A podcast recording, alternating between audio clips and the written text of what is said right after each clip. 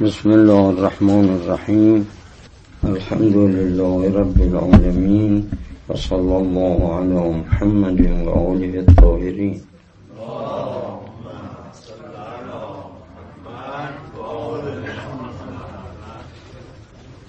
يا أبا الحسن يا موسى بن جعفر أيها الكاظم يا ابن رسول الله يا حجة الله على خلقه يا سيدنا ومولانا إنا توجهنا واستشفعنا وتوسلنا بك إلى الله. فقدمناك بين يدي حاجاتنا. يا وجيا سمعتك.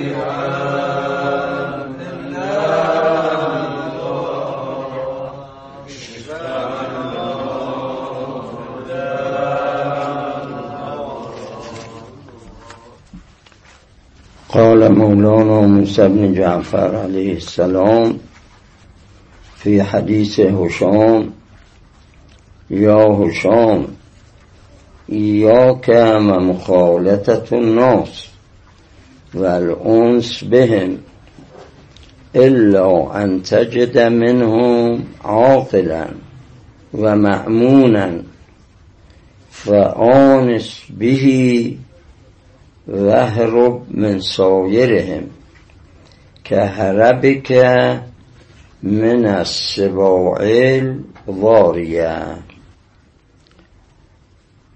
یه حدیث مفصلی رو راویان حدیث از امام هفتم نقل می‌کنن و مخاطب این حدیث هشام بوده است یکی از یاران و صحابه آن حضرت.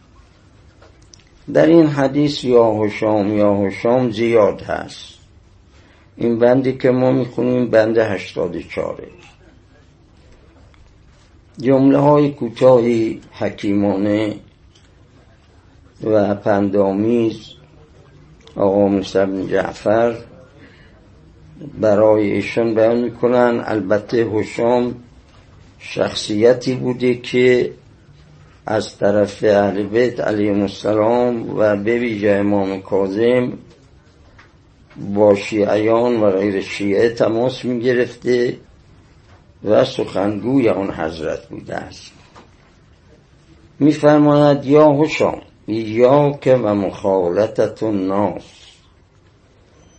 بر حذر باش از این که بخوای زیاد بین مردم باشی.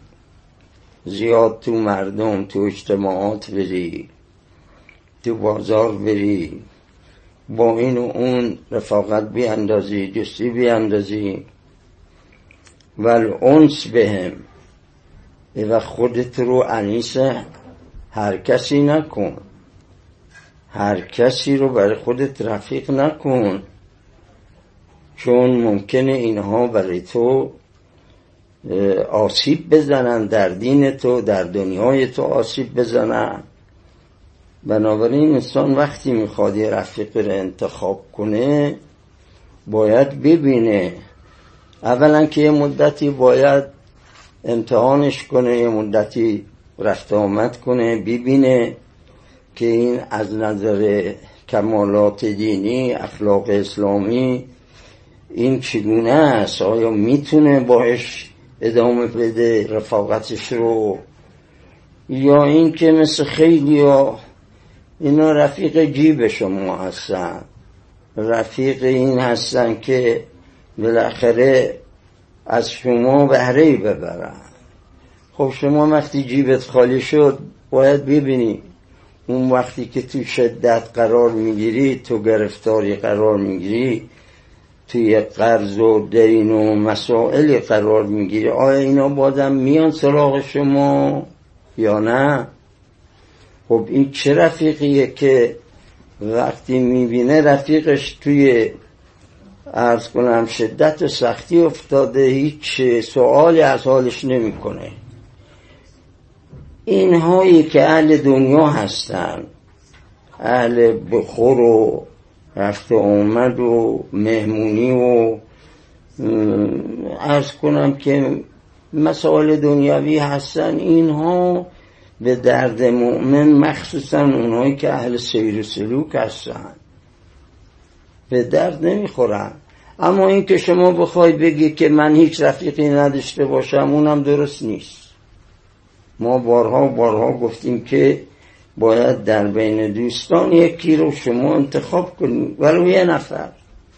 یه نفر انتخاب بکنی که گهگاه یه تلفنی حالی رفته آمدی خودت با خانواده اون بیاد این بره که این رفقا وقتی اینجوری با هم رفت آمد داشته باشن اون هم رفت آمد خدایی برای خدا برای اینکه دینش قوی بشه ایمانش قوی بشه. حالا اگر بشه که این رفیق رو آدم از حد خودش بالاتر ببینه یکی باشه که بتونه از رفاقتش استفاده و بهره بیشتری ببره. خب چه بهتر؟ اگرم نشد دیگه در حد خودش باشه. اما بخواد پایین تر از خودش باشه البته اینم هست که تو حوزه علمیه میگن آدم یه طلبه رو پیدا کنه درس بده بهش. وقتی درس داد درس داد این خودش هم قوه علمیش افزوده میشه. چون یکی رو پیدا کرده باش صحبت کنه. حالا اینطوره که اگر یه رفیقی پیدا کنه که بتونه اون معایب این رو بگه و این هم معایب او رو بگه یکی مکمل دیگری بشه خیلی خوبه. همطور که میگن زن شوهر هم باید اینطور باشن. باید مکمل همدیگر باشن. مخصوصا اون خانم هایی که بالاخره اهل ایمان هستن اهل محبت و ولایت هستن. اینها رو انسان باید تو این زمانه کم گیر میاد. اگه یه خانم اینطوری داری که شما نماز شب پا میشه اونم با شما پا میشه. بعد شما تو خونه پیش نماز میشه میاد پشت سر میست نماز می‌خونه. ولی حالا اینجا هم یه مسئله فقی هست. این خانم های که پشت سر شوهرشون نماز می‌خونن باید بدونن که این پیش نماز آیا عادل هست تقوا داره ملکه تقوا که جلوگیری کنه از گناه جلوگیری کنه از زدن. جلوگیری کنه از غیبت کردن از حرفی این و اون زدن. و الا اگر شوهرش هم مثل دیگران باشه و ارز کنم با خودش کار نکرده باشه تسکیه نفس نکرده باشه معتدل نباشه مستقیم نباشه در راه ایمان غیبت کن باشه و حرفای مثلا پدر زنش و برادر زنش و خواهر زنش و فلانی چی کرد و فلانی میدم این طور و اون طور که معمول هست دیگه می‌بینید. تو خانواده ها معمول هست از این حرفا زیاد. ولی سالک که نباید اینطور باشه. سالک باید جلو غیبت بگه لاعقل حالا نمی‌تونه توی خانواده اش یک آمر به معروف و نایه از منکری باشه که کلمه اش نفوذ داشته باشه خب رو زنش که می‌تونه کار کنه. رو زنش بچه هاش فامیل نزدیک اینها که می‌دونه تو این فامیل باید گلچین کنه دیگه. تو فامیل زنش تو فامیل خودش باید گلچین کنه ببینه چه کسایی حرفش قبول دارن. چه کسای اهل خدا هستن که اگر یه وقت یه حرفی زد یه ارشادی کرد ازش قبول می‌کنن. حالا اینجا هم امام کاظم علیه السلام میفرماید که مراقب باش با هر کسی رفیق نشو. الا ان تجد منهم عاقلا و معمونا مگر اینکه تو این جماعت یک کسی رو ببینید که صاحب اندیشه و تعقل و تفکر است کاراش رو میزونه. اینطور نیست که هر حرفی رو بزنه هر جایی بره. هر کاری ازش سر بزنه نه رو میزونه رو عقل نورانی هست رو ایمان هست و معمونم یک کسی هم باشه که معمون بر امور دین باشه یعنی امنیت اسلامی و امنیت دینی و تقوایی داشته باشه. یعنی بتونی باهش صفا کنی بتونی باهش دوستی کنی. خب یکی که دلش پر از کینه و عصبانی میشه و ارز کنم که حرفای بی خود می‌زنه خلاصه امنیت دینی و ایمانی و عرفانی نداره امنیت عرفانی معرفتی نداره چون فقط امنیت که امنیت نظامی نیست امنیت این که انسان فقط مالش ندزدن. سرقت نکنن. بابا از ایمان که بالاتر از دینه. اگه بخوان دین شما رو ضعیف کنن. خب این چه رفیقه که دین شما رو می‌خواد ضعیف کنه؟ لذا باید شما اول احراز کنی که این آدم آدمی هست که بتونی بهش تکیه کنی. از نظر ایمانی الهی از نظر احکام شرعی یه آدمی هست که این امنیت درش باشه یا اونم مثل بقیه مردمه. خب اگر این دو صفت یکی صفت اندیشه و فکر و یکی هم صفت امنیت این دوتا رو در او دیدی فعانس بهی می‌فهمم می‌تونی با چنین کسی اونس برقرار کنی دوستی برقرار کنی. اما نسبت به دیگران چی؟ میفرماید وهرب من سایرهم که هربک من سباع ذاریه. میفرماید اگر یه آدمی که این دو صفت درش نیست باید ازش فرار کنی. هرچم اون بیاد طرف شما. هرچم بخواد با شما رفاقت بیاندازه شما نباید قبول کنی. باید فرار کنی ازش. که هرب که من از سباع ذاریه سبا درندگانه میگه. زاریه که خیلی خیلی دیگه درندگیش بالا رفته مثل شیر درنده پلنگ درنده گرگ درنده اینا درنگیگی دارن. اینا بالاخره دین شما رو میدوزن می‌برن. شما خودت هم می‌فهمی. یه مدتی که با یکی رفیق میشی می‌فهمی دیگه چجوریه. آیا این به درد ایمانت می‌خوره؟ می‌تونی اخوتی برادری دوستی باش داشته باشی یا نه؟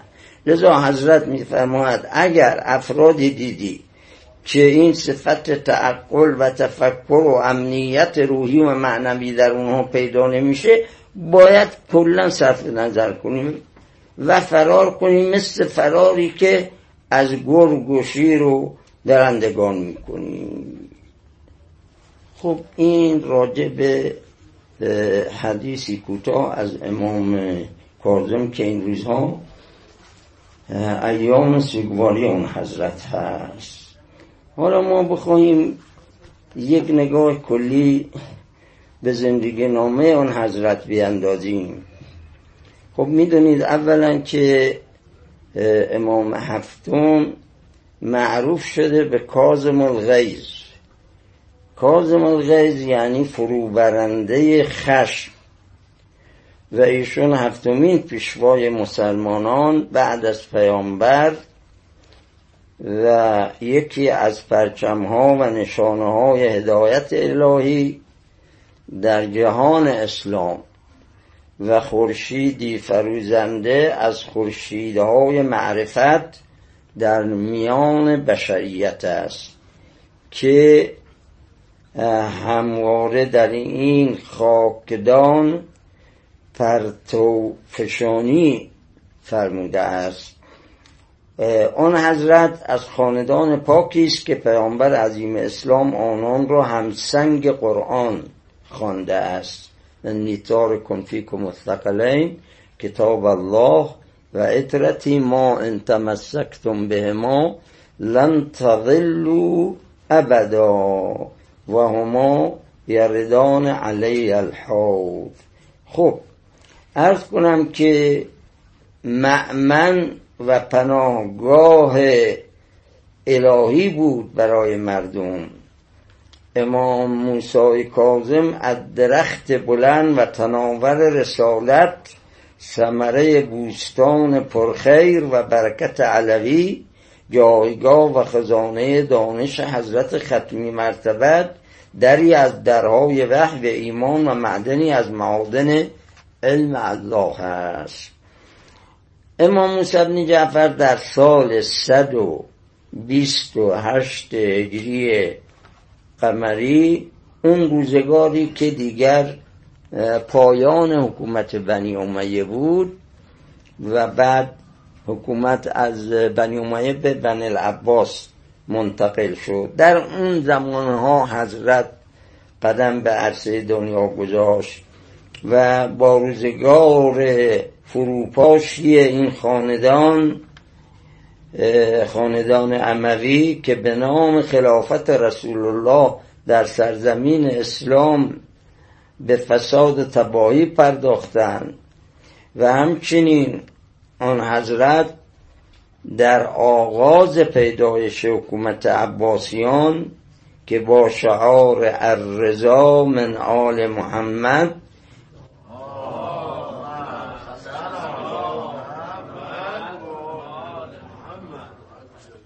خب بنی عباس عباس عموی پیغمبره. اینا خودشون سید می‌دونستن. اینا عرض کنم شعارشون این بود اول اول نه اون آخراش که بعد حکومت دست گرفتن و اینها. اینا می‌گفتن الرضا من عالم همین شعارشون بود که ما قیام کردیم که آل پیغمبر رو ما از خودمون راضی کنیم. انتقام بگیریم از بنی امیه. این همه ظلم کردن به اهل بیت. بعد هم اینا شدن مثل حکام بنی امیه اینا هم آمدن همون کارهایی که اونا می‌کردن زهر دادن ائمه ما رو مسموم کردن مقتول کردن تو زندانی کردن همون شکنجه و آزار. چون که اینا وقتی دستشون به دنیا برسه دیگه هیچی. البته این مخصوص بنی عباس نیست. هر کسی اینطوره. هر کسی وقتی پاشه بذاره تو دنیا و غرق بشه تو دنیا دیگه حالیش نیست شکار می‌کنه. دست به هر کار فسادی می‌زنه. ارز کنم که دو دههی از عمر مبارک در سایه پدرش امام صادق علیه السلام زندگی کرد و از سایه این پدر بله علوم زیادی رو فراگیر داشت و جهان اسلام بلکه تمام بشریت از علوم حضرت بهرمند شد.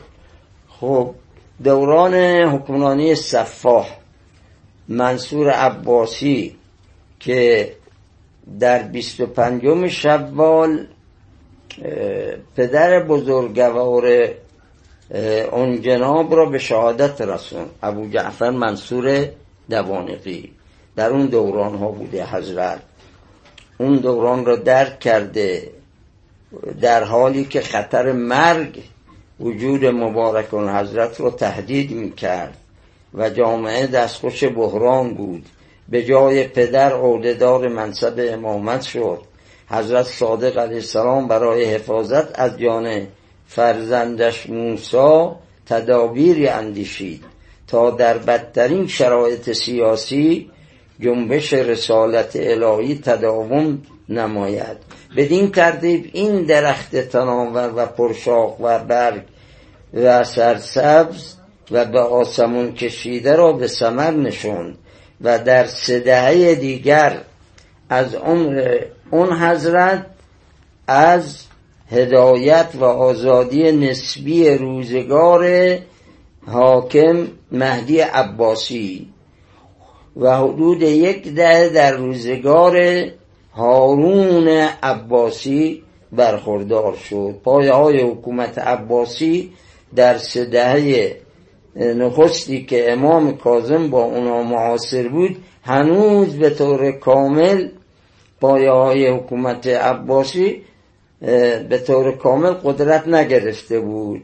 اما امام کاظم علیه السلام در دهه چهارم از عمر شریفش زندگی خود رو با فشارهای حکومتی و تنگنایی روبرو شد که هیچ یک از امامان در روزگار امویان و در عهد خلفای پیشین عباسی با اون روبرو نبودن. ببینید چقدر زندگی حضرت سخت بوده و تو فشار بوده که بعضی میگن هفت سال ایشون زندان به زندان می‌شده یه مدتی زندان بسره بود. بعد منتقل شد به زندان بغداد. تازه تو خود بغداد که مرکز حکومت هارون رشید بود.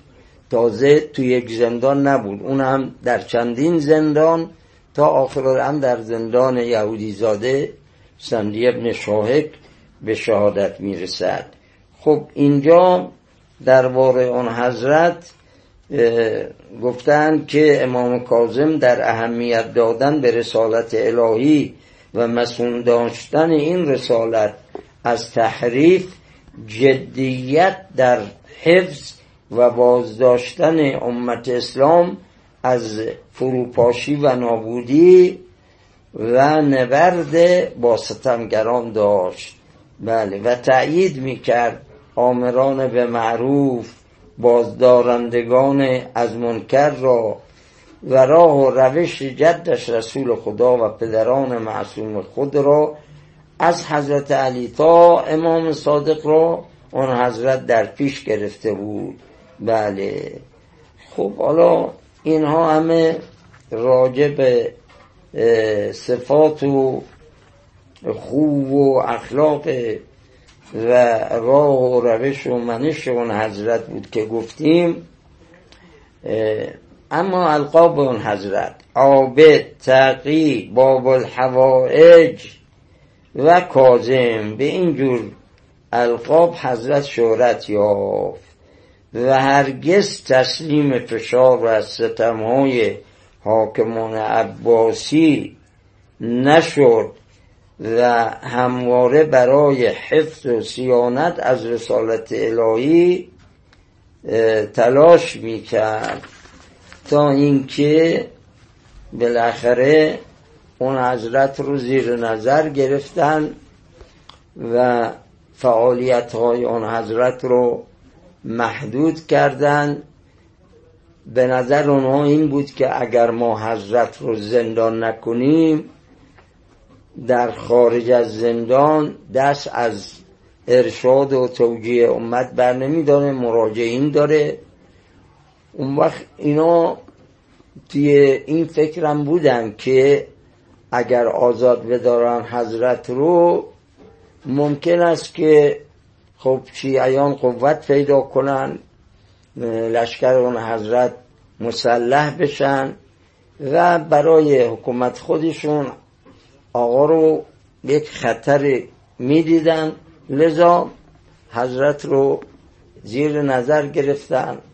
حتی از خانواده جدا کردن و حضرت رو و تنها و غریب در زندان هایی که زندان ها میگن تاموره بوده. چاله هایی بوده که شب و روز در اونجا خیلی روشن نبوده. اون وقت چه کسی می‌تونسته تو این چاله ها و تاموره ها بله بند بیاره. قدیما خیلی سخت بود. مثل امروز نبود. امروز الان زندان ایران شما می‌بینید که وقتی میری اونجا اونجا عقیدت سیاسی هست اونجا روحانیت هست. اینا رو جمع می‌کنن زندانی ها رو نماز جماعت می‌کنن براشون ارشادشون می‌کنن. بعض از این زندانی پیش ما هم آمدن. خب اینا هدایت میشن. یعنی زندان شده دانشگاه. یک دانشگاه تربیتی برای بعضی. ولی بعضی هم میرن اونجا باز برای اینکه بله توی سرقت و اختلاس و مسائل دیگر ماهرتر بشن خب هم مسلک های خود رو اونجا پیدا می‌کنن میشینن با هم. بله تو شیطنت و فساد و اینها بیشتر میشه. حالا اینجوریه که شما می‌بینید در زمان امام موسی کاظم زنی رو فرستادن داخل زندان که بلکه حضرت رو منصرف کنه از نماز و طاعت و عبادت و روزه گرفتن و اینها و مناجاتی که حضرت میخون و سجده های طویلی که اون حضرت داشت. یه زن رقاصه رو بردن اونجا که بلکه آقا از این مسائل منصرف بشه ولی این زنم مجذوب حضرت قرار گرفت و به دست اون حضرت هدایت شد. اینا اینطور هستن ائمه ما. آخر الامر دیگر در زندان سندی ابن که ملعون اونم حالا این چه زهری بود که اون حضرت رو از پا در آورد واقعا زهری کشنده بود برای آن حضرت.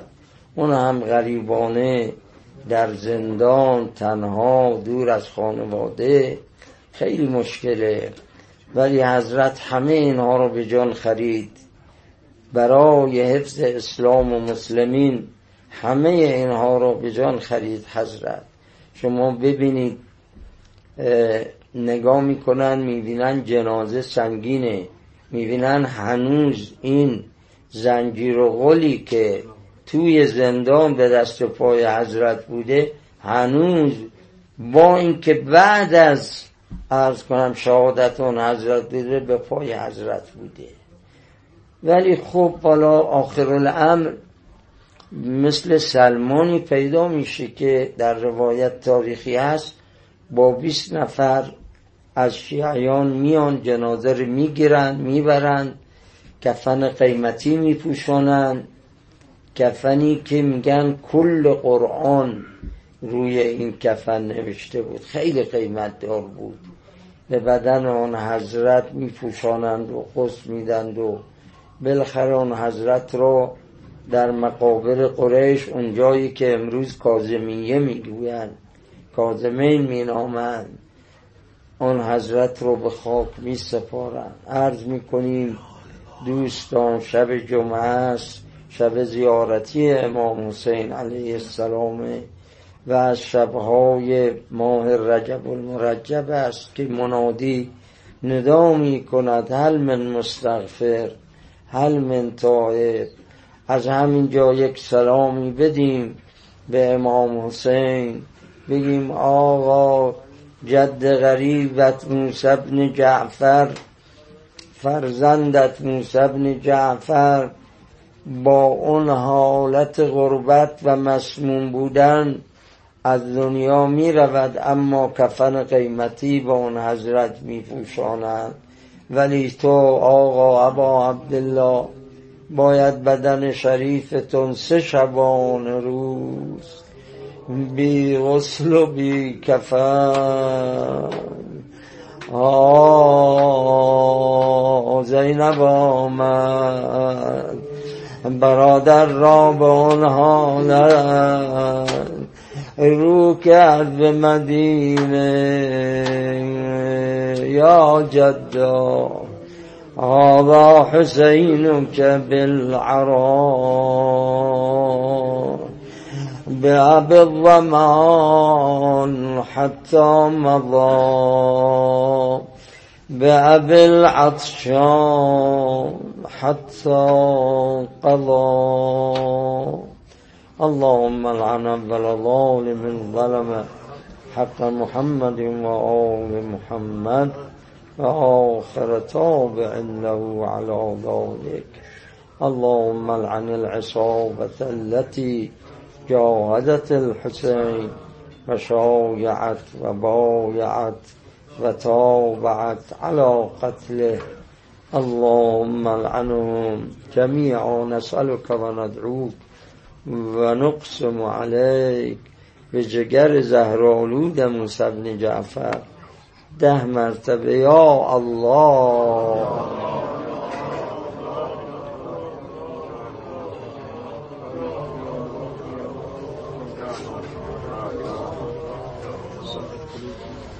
شب جمعه است این دعا رو با هم تکرار کنید.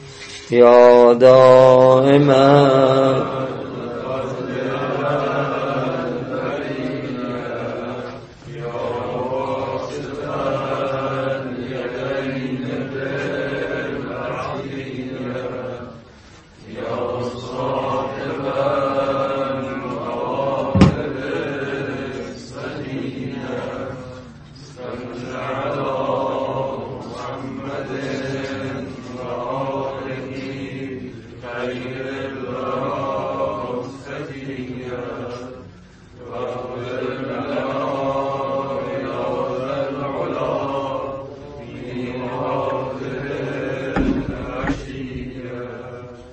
اللهم اغفر لنا ولوالدينا.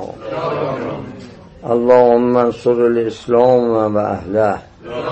واخذل الكفر وأهله.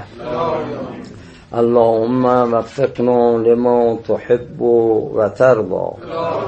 اللهم عجل وليك الفرج. العافية والنصر رحم الله من يقرأ الفاتحة مع الصلوات.